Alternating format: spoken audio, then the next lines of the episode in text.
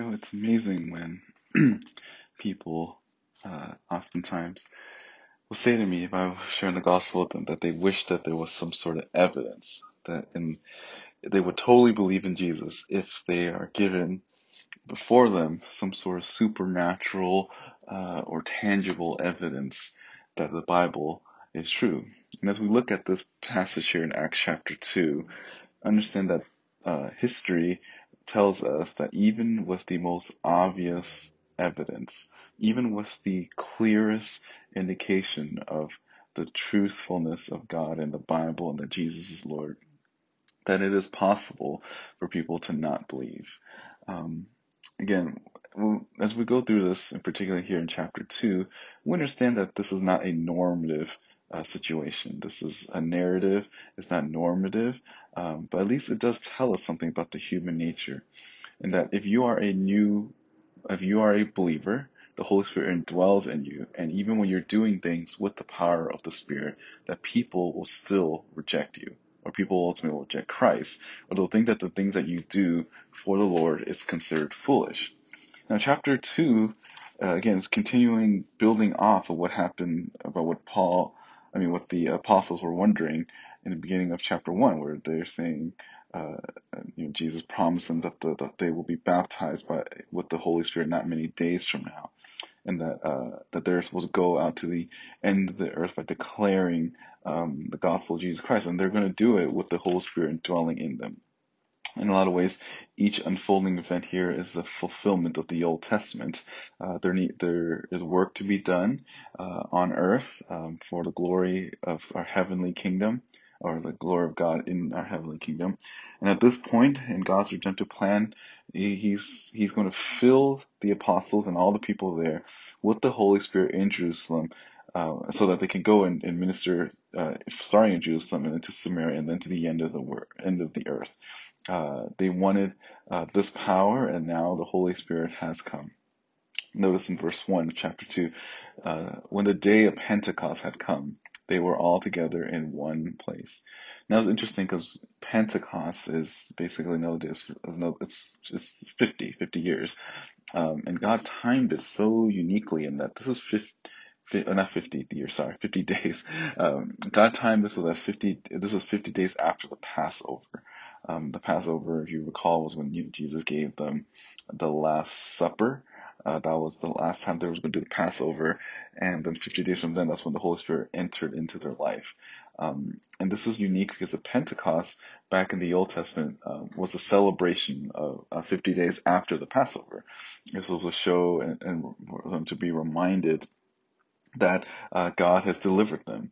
Um, so this is, uh, in, a, in, a, lot of ways, God's tying back uh, to what happened in the Old Testament, and there's this unique event that's going to take place here.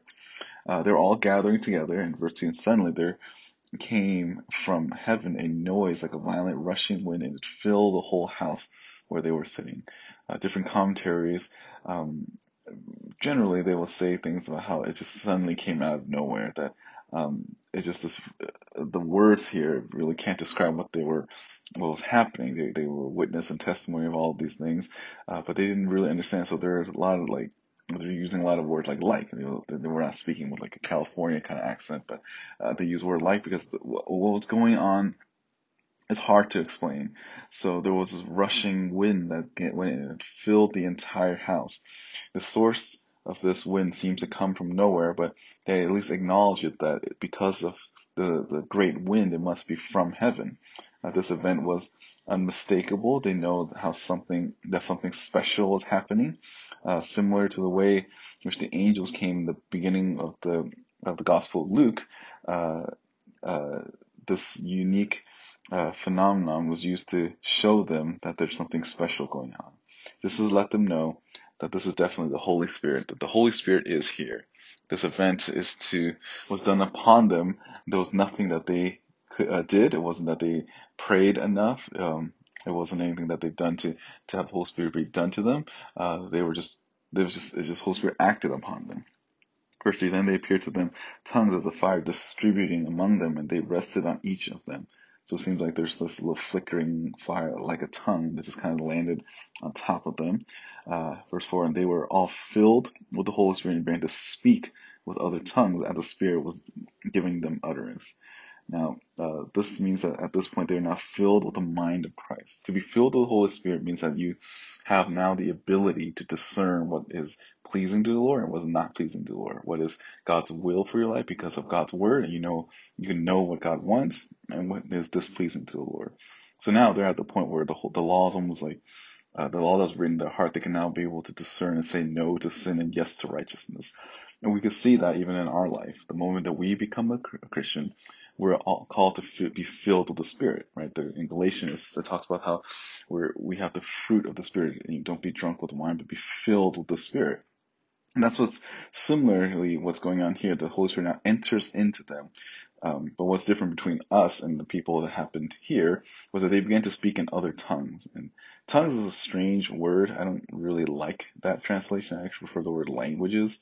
I mean, in in the Greek is it's it's it, the word it's it's basically languages. So tongues it's almost like a uh, it, it sounds strange because we don't usually use that word, and I think that's where the charismatics say they're speaking in tongues. But reality, the, the actual Greek word basically mean languages. Because in verse five it says this: Now there was Jew, there were Jews living in Jerusalem, devout men from every uh, nation under heaven. And when this sound occurred, the crowd came together and were bewildered because each of them was hearing them speak in his own language.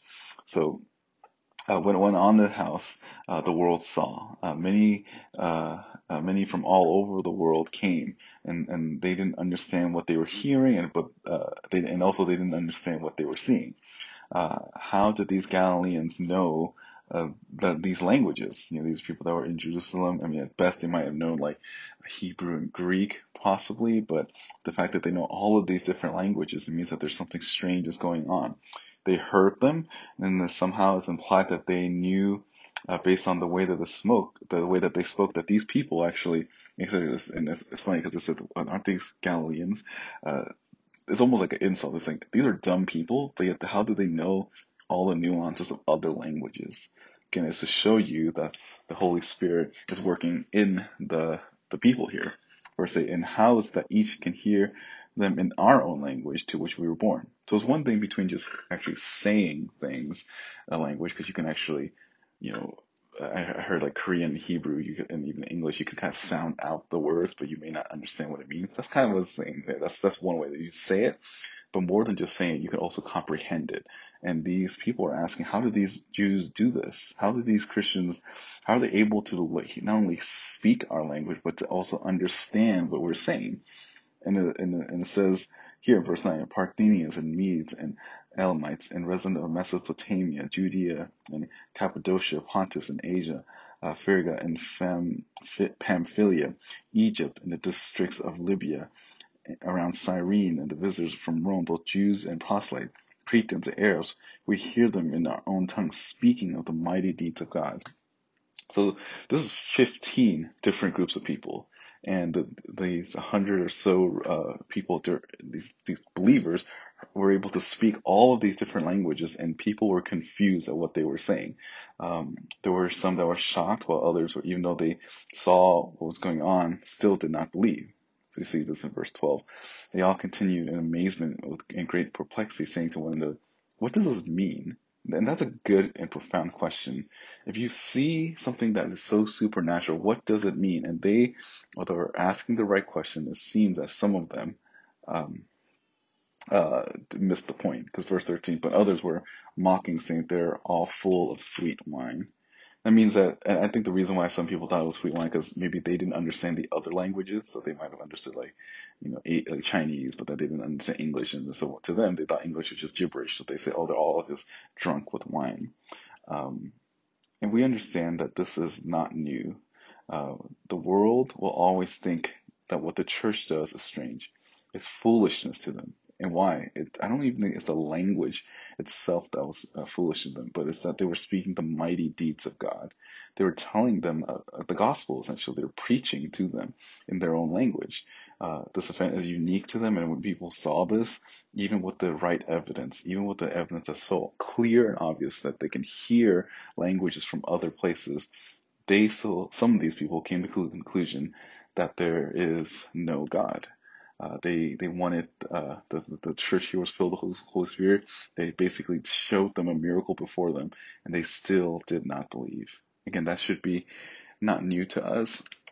First Corinthians tells us that there are, you know, the gospel is foolishness to those that do not believe. Uh, and it's going to be foolish even to us as well in our time when we share the gospel, when we're doing things according to the scriptures, whether it be things like marriage or, or, um, you know, being kind to each other, all the things that the Bible tells us to do, uh, you go singing for the Lord, doing communion, all these things should be strange to the outsider and doesn't make sense to them, and that's normal and that's okay because those that are not filled with the Spirit will not understand the things of God. God is making himself known through the faithful um, preaching here of these original apostles and the followers here. So how can we apply this text to our lives today? Well, again, we must, as Christian, we must remember that we are spirit filled and in order to, and, and because we're spirit filled, the Lord will use us. Um, the world's, uh, the, the way the world looks at us is going to be different. Um, but but hey, we're called to be filled with the Spirit and live in such a way that is pleasing to the Lord. So this is again like what I referenced earlier. In your life within the church and outside the church, you must be filled with the Holy Spirit. There should be a, something very distinct in the way that you live.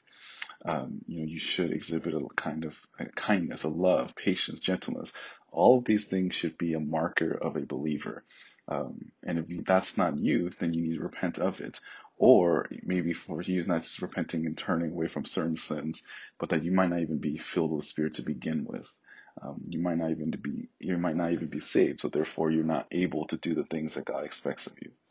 So that's the first one that Christians must be filled with the Holy Spirit. They want to be used by God. Second, Christian, Christianity was, is, and always will be strange to the world. This is something that I've said earlier. The world's reaction is, should be no surprise to us. The world is, uh, looks at the way that we live our life and how we conduct ourselves. It should be strange. Um, I'm not talking necessarily about dress code. Uh, I'm talking just about the, your conduct and the, and the way that you prioritize your life. Uh, that you, how you spend your money, how you spend your time, how you talk with people, um, how you react to certain circumstances life, it must be different. And, and to the world, that is very strange. And lastly, Christianity uh, always have God's promises. Um, this whole event, this whole situation, chapter two, it's a promise that's fulfilled by Jesus that, you know, in the book of John, toward the end, he said that, or not toward the end, he said that the Holy Spirit will come and give them uh, understanding. And uh, that's what's going on here. Uh, this is John chapter 16.